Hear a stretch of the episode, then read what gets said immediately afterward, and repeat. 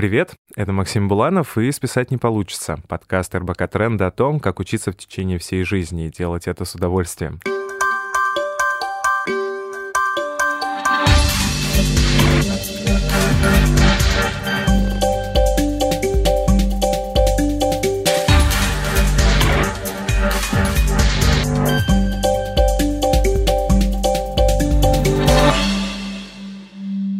Каждый выпуск мы приглашаем гостей, чтобы разобраться в концепции lifelong learning и поговорить о том, как проектировать свою индивидуальную образовательную программу. В прошлом выпуске мы размышляли над тем, чем может быть так называемый бытовой трендвочек полезен обычному человеку, и зачем вообще следить за трендами и как это помогает формировать свою индивидуальную образовательную программу. Сегодня же мы пригласили в гости Надежду Макову. Надежда э, руководит просветительским медиа теории и практики, и она является сооснователем Московской школы продвинутых коммуникаций МАКС. Надежда, привет. Всем привет. Мы пригласили вас, чтобы поговорить о том, что же нас ждет в таком вот условном, прекрасном, чарующем будущем или в, в быту. Куда же мы катимся в плане а, образовательной системы? Вот. Я подробно познакомился с различными статьями, которые выходят а, за вашим именем, и ваш блог читал на снобе, и понял, что как человек, который управляет теориями и практиками, вы держите достаточно широкий контекст, ну и плюс еще как человек, который запустил школу по коммуникациям, а, собственно, вот такой разогревочный сначала вопрос, да? Lifelong learning существует? Ну, смотрите, в инфополе в последнее угу. время он существует, э, причем существует в очень активной стадии. А в умах и головах людей, к сожалению, пока а, существует в недостаточной форме, в недостаточном фокусе. Но уже то, что мы начали о нем говорить и говорить очень активно, причем не только какие-то профильные, узкоспециализированные проекты, а в принципе это стало такой важной повесткой а, вообще информационной, одной из немногих позитивных повесток, которые сейчас есть. Поэтому я уверена, что это хороший тренд, который будет будет все больше и больше людей вовлекать в этот процесс, чтобы он оставался не только на словах красивыми слоганами, да, что вот непрерывное развитие, это очень важно, угу. а чтобы люди действительно, все люди, как можно больше количество людей, независимо там, от их возраста, социального статуса, там, не знаю, с благосостояния, чтобы они действительно становились э, адептами этой истории, верили в это и начинали э, свои образовательные пути непрерывными, делали их. Но по тому, как вы сейчас видите, например, контингент ваших выпускников uh-huh. в школе коммуникации, даже, uh-huh. например, а, какие вот, может быть, характеристики а, можно выделить про вот людей, которые учатся сегодня, а, да, приходят, то есть это взрослые люди же. Да, да взрослые люди. Я могу больше сейчас э, даже говорить про а, наше направление в теориях и практиках, которое связано с корпоративными программами. Еще два года назад первый наш набор, который мы делали, средний возраст студента был 36 лет, угу. и было очень здорово, что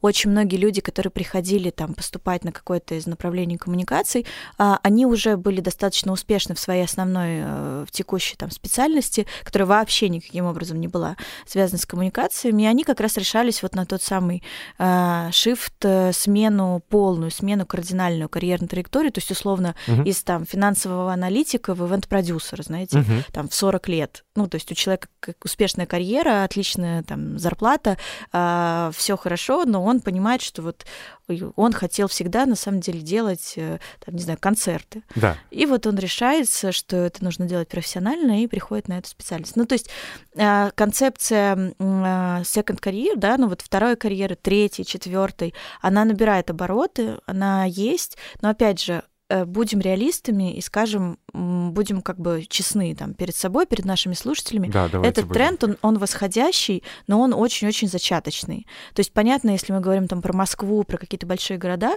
ну, плюс-минус уже люди там в 35-40 угу. плюс, они перестают бояться вот этой вот истории и все таки начинают смотреть по сторонам.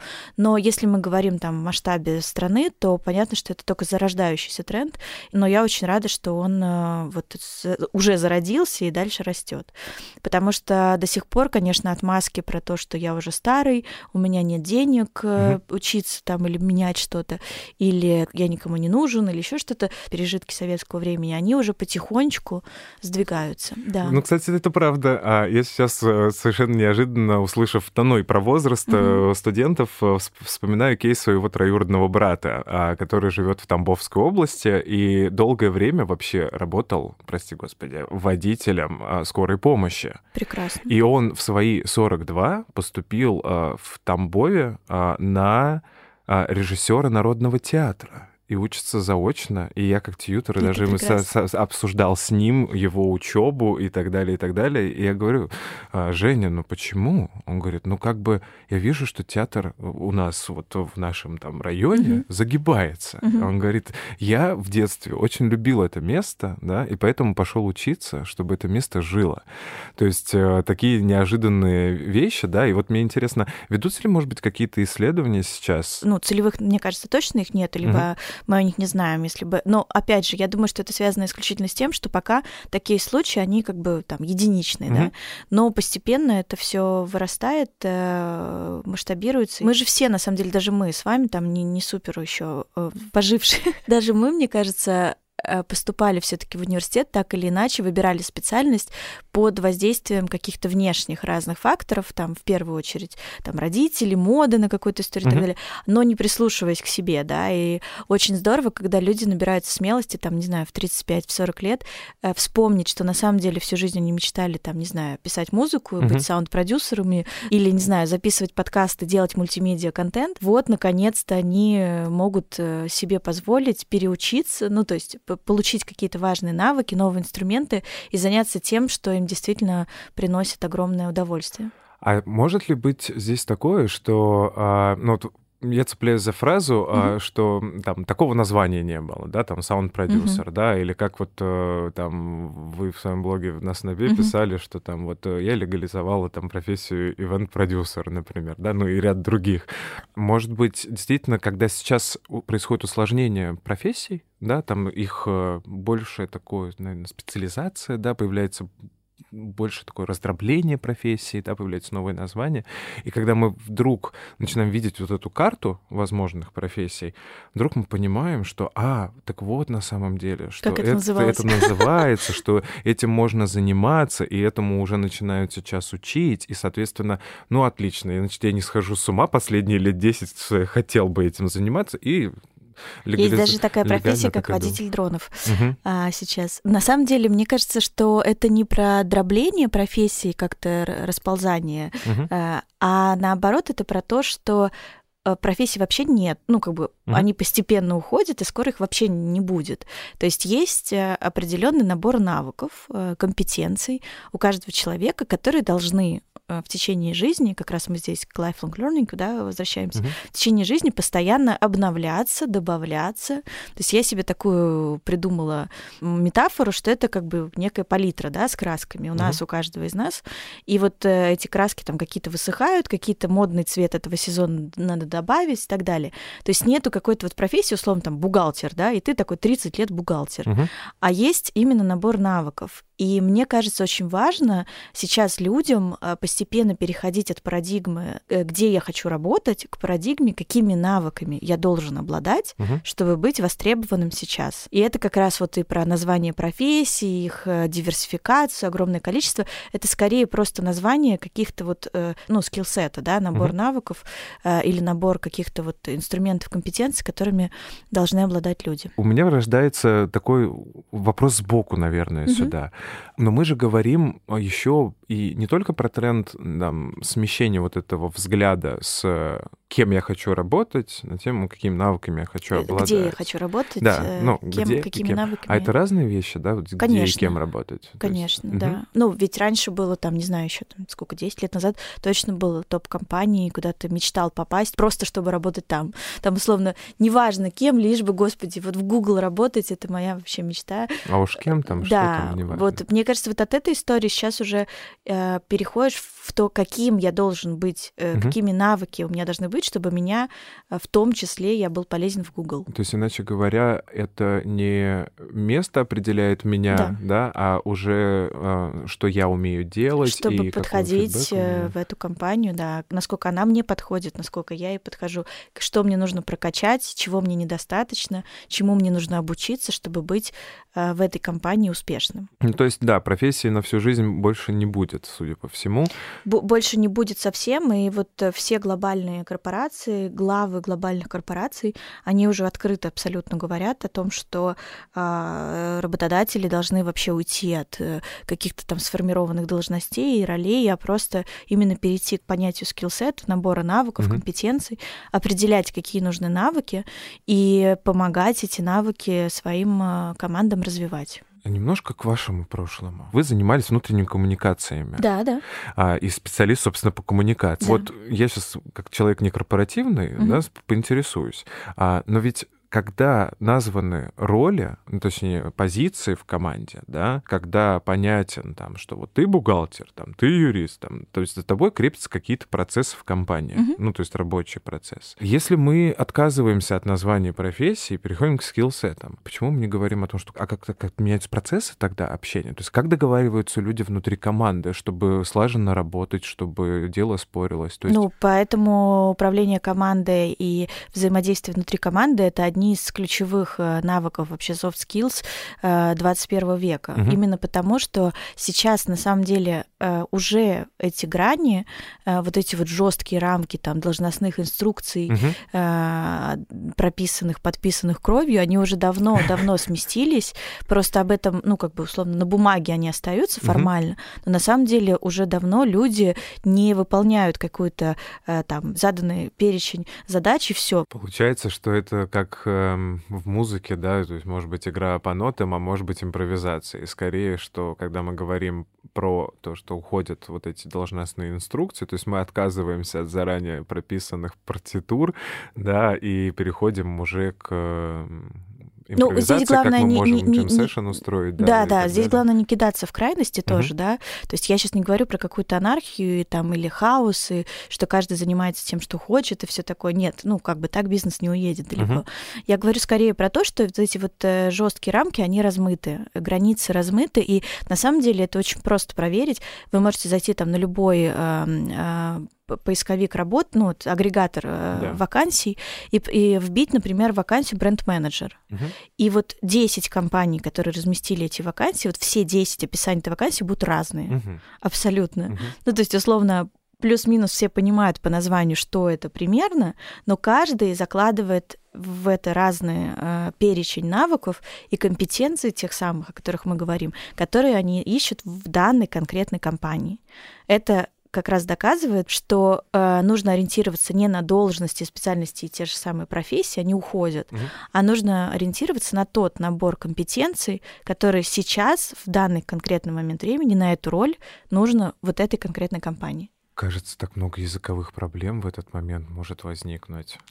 Ну, то есть, а, вот я, молодой специалист. Так а, ну вот, допустим, допустим, я знаю, какие краски у меня в палитре, угу. и что из этого у меня подсохло, а что из этого мне сейчас там подмотить, там, да, там, чтобы красить нормально. Но я открываю, условно скажем, вот эту вот ярмарку вакансий, да, и смотрю вот того же бренд-менеджеров. Тут, тут, тут. Все говорят на разных языках. Выбираете тот, который вам понятнее. Тот, Это как первое, мне... да? Да, то есть, то есть уж как мне поступить-то, да? Тот, тот есть... который вы э, понятнее, потом выбираете тот, который наиболее совпадает с вашей палитрой, и э, вы вычленяете для себя, каких цветов вам не хватает, угу. и, конечно, смотрите на компанию, насколько она вам созвучно внутри по там, ценностям, по направлению деятельности, угу. по вашим убеждениям и так далее. Угу. То есть это как бы а компания пишет действий. про свои убеждения и ценности? Ну, точнее, ну, искренне. Мне кажется, сейчас, сейчас это очень важно, да, и вообще компания может вообще ничего не писать, но об этом напишут в соцсетях, поэтому угу. в этом смысле в наш текущий век э, максимальной доступности любой информации для меня, например, является максимальным шок-контентом, когда человек, приходя на собеседование в какую-то компанию, не знает, чем не она знает, занимается, чем она да? занимается. Да, это такое прямо удивительная история. Причем это даже касается не то, чтобы даже супер больших э, бизнесов. То есть э, тут недавно в кофейне виделся с э, основательницей цветочного магазина, Мгм. и она такая хватается за голову, говорит, кошмар, сейчас должна нанять там пять флористов, Мгм. и люди приходят, и они говорят, даже не знают ни философию нашего магазина, Абсолютно, там, ни да. то, ни То есть сё. э, находит там, не знаю, 10 минут времени, чтобы зайти на сайт и почитать хотя бы какую-то информацию, причем не обязательно на сайт этой компании, а там отзывы, дискуссии другой темы, это Мгм. никак не связано, но а, с исчезновением профессии это скорее уже дальше про мотивацию, про осознанность и вот эти все а, взрослые скучные слова. Или, может быть, еще, еще одно скучное слово, а, такой проектный подход к своей, а, собственно, карьере, к своему образованию, да? А, Ведь э, любому проекту предшествует некоторые все-таки исследования, План, да. да? Ну, сначала исследование, да, потом план.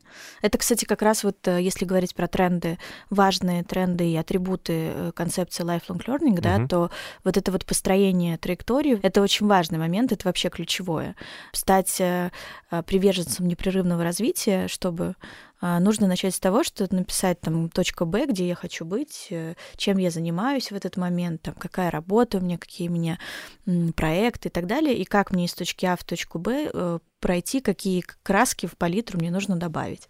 И таким образом ты выстраиваешь свою траекторию, и ты ее дальше дробишь на а, короткие промежутки, микроцели ставишь, чтобы их достигать, потому что, как в любом деле, тебя мотивирует э, именно наличие вот этих маленьких целей, Мгм.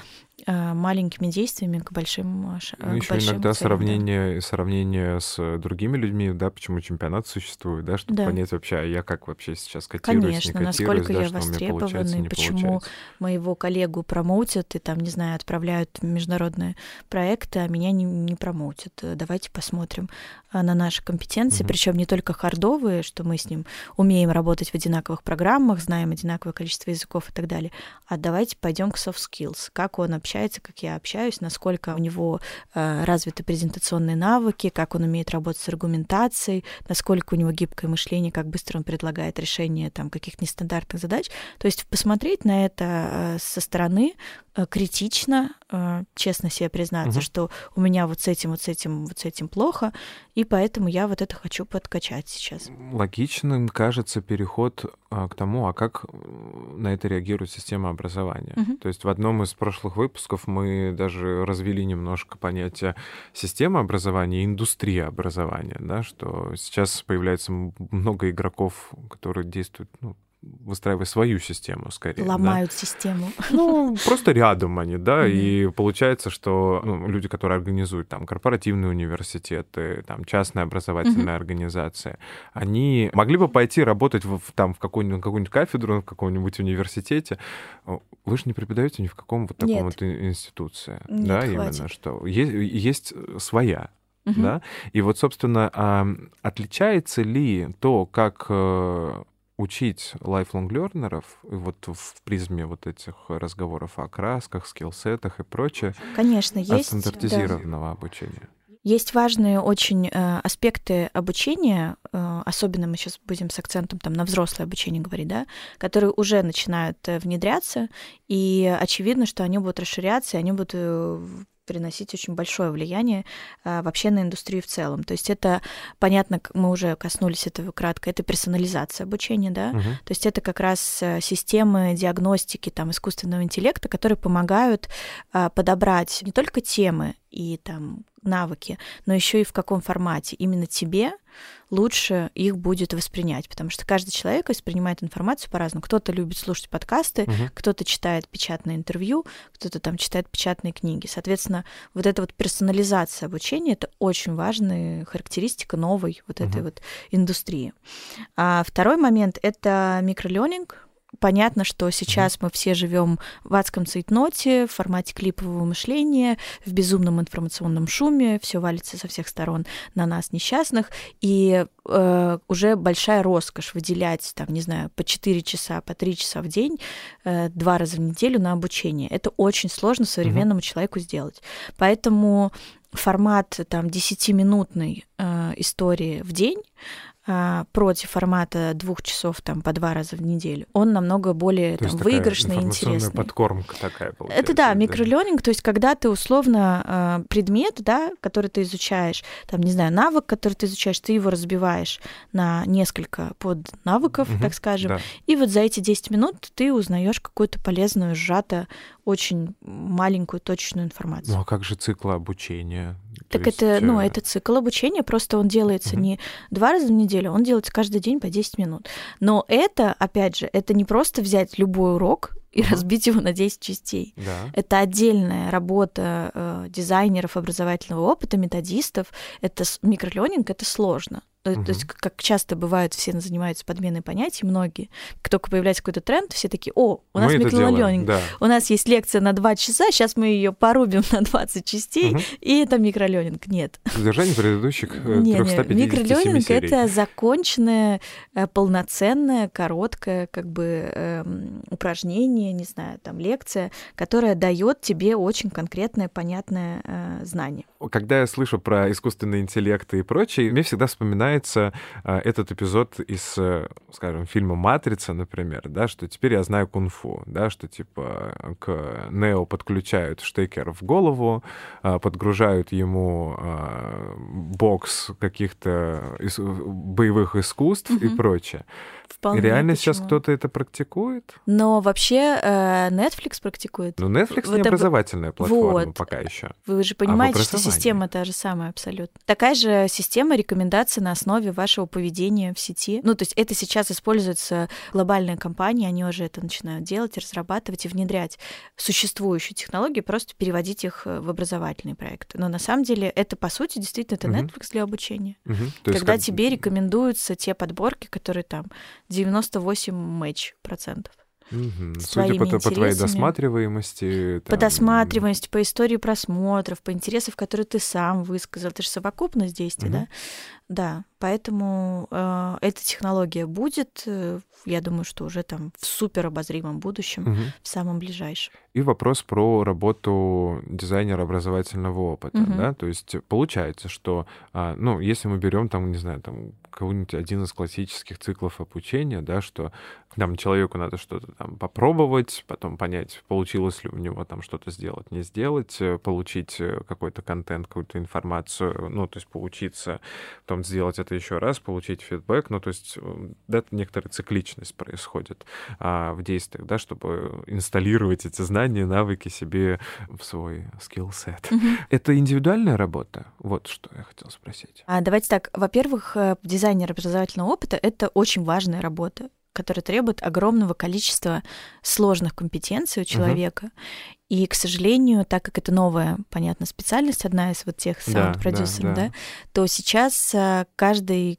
кто э, не пригодился в других вещах, он себя называет дизайнером образовательного опыта. Условно, каждый второй человек, который хоть раз в жизни собрал какой-нибудь э, лайнап для какой-нибудь э, местечковой конференции, он все уже дизайнер образовательного опыта. Нет, он не дизайнер образовательного опыта. Это профессия, которой нужно учиться, причем учиться постоянно, угу. потому что в каждый день, не знаю, появляются какие-то новые важные фишки, а, которые нужно внедрять. Каждый день нужно держать руку на пульсе внимания э, человека, чтобы его внимание держать. Приходят какие-то новые вводные, например, стресс, пандемия, все в шоке, как учиться в шоке, как сместить внимание человека с негативного инфополя на позитивное инфополе. То есть, ну, у нас, по крайней мере, вот в команде, например, да. Э, команда «Экспертный центр э, теории практики», они реально учатся постоянно, причем это международная экспертиза, это разные такие какие-то курсы, тренинги а, международного У вас опыта. Есть штатный дизайнер образовательного Конечно, опыта? обязательно. Как, как без этого мы же не можем заниматься профессионально э, обучением не для галочки, без угу ключевых людей э, в этой истории. Боже, я сейчас буду как, тот, как те люди, которые спрашивают, а сколько тьюторантов может быть у тьютора? Ну, я занимаюсь тьюторским сопровождением, и вот у нас все время вот любимый вопрос в аудитории. Uh-huh. А сколько тьюторантов может вести один тьютор? Я сейчас побуду в роли такого вопрошателя. А сколько Одна комплексная может программа. Повести? В один момент времени один дизайнер на одну программу. Если мы говорим uh-huh. про комплексную программу, ну вот которыми мы занимаемся, uh-huh. кастомизируем, то есть у нас э, это не тренинг-центр, нас нет каких-то готовых решений, там, угу. не знаю, двухдневный курс по презентациям. Нет, ну, как бы они есть в другом месте, пожалуйста. Мы знаем а... эти ресурсы, мы знаем Прекрасно, эти другие да, места. есть разные люди. Но если мы говорим про такой корпоративный образовательный консалтинг, да, угу. то, конечно, это в, в одном моменте времени одна программа, один человек, который держит э, четко руку на пульсе методической поддержки этой программы. Помимо этого человека есть еще продюсер программы. Да. Вот это как раз человек, который не обладает методическими навыками, компетенциями, который не... А э, продюсер — это человек уже как раз, который все собирает, этот кубик Рубика, то есть э, у него есть шаблон от методиста угу. по расписанию, как должно там, какая динамика, что происходить, и он там собирает это все вместе, и уже как бы продюсирует это как продукт. Или, например, например, переводит э, из офлайна в онлайн и продюсирует там, собственно, продакшн, запись, вот это вот все. Вот, то есть вот продюсер и методист, они как бы работают вместе э, над программой. Есть еще координатор. А, то есть э, целый оркестр работает? Конечно. Целый оркестр работает теперь а, на то, чтобы дорогие lifelong learners могли учиться, попивая свои э, на то, чтобы... карамельные латы. На то, чтобы люди поменяли свое отношение к обучению, особенно угу. взрослые, потому что у большинства людей в нашей стране, а, особенно людей, которые прошли всякие корпоративные тренинги, у них глубоко негативное отношение ко всей этой истории. Поэтому наша такая миссия угу. черного плаща это переубедить их. Это очень сложно. Потому что одно дело, когда ты приходишь на белый лист, ну, что-то пишешь заново, Собственно, да? например, это, к новому поколению, да, да. к следующему. А, а когда ты, у тебя уже он исписан, весь этот лист, uh-huh. исписан там нецензурными словами, uh-huh. то поверх них написать прекрасное стихотворение очень сложно. Может быть, на самом-то деле и раньше так должно было все происходить, просто мы не могли. То есть э, это как в киноиндустрии, да, что э, мы бы и раньше сняли это кино, но технологий не было, поэтому мы дождались, Конечно. пока технологии развились, и, соответственно, сейчас мы уже вот вот снимаем то кино, а как, каким мы его видели изначально. То есть, может абсолютно быть, логичная э, стадия развития абсолютно любой индустрии. Угу. Образование здесь не является никаким исключением угу. или не идет по какому-то своему пути. Это любое развитие любой индустрии. Просто у нас индустрия вот этого альтернативного, так скажем, обучения образования, угу. для взрослых особенно, да, она только-только появилась. Поэтому в этом смысле э, все, что сейчас происходит с индустрией образования, происходит очень классно, но говорить о том, почему раньше так не сделали, ну, потому что раньше не было такой потребности. Получается, что если связать э, две части нашего разговора, да, вот про карьеру и образование, то есть они, ну, безусловно, неразрывны уже, да, и мы постоянно дрейфуем э, из категории, чем я хочу заниматься в плане работы, да, э, в область того, а что мне для этого надо, для этой работы. Получается, что если я ищу работу, и если в этой организации, ну, то есть я примерно узнал по вакансии, а какие нужны скиллы, если я понял там про ценности компании, изучил ее и прочее.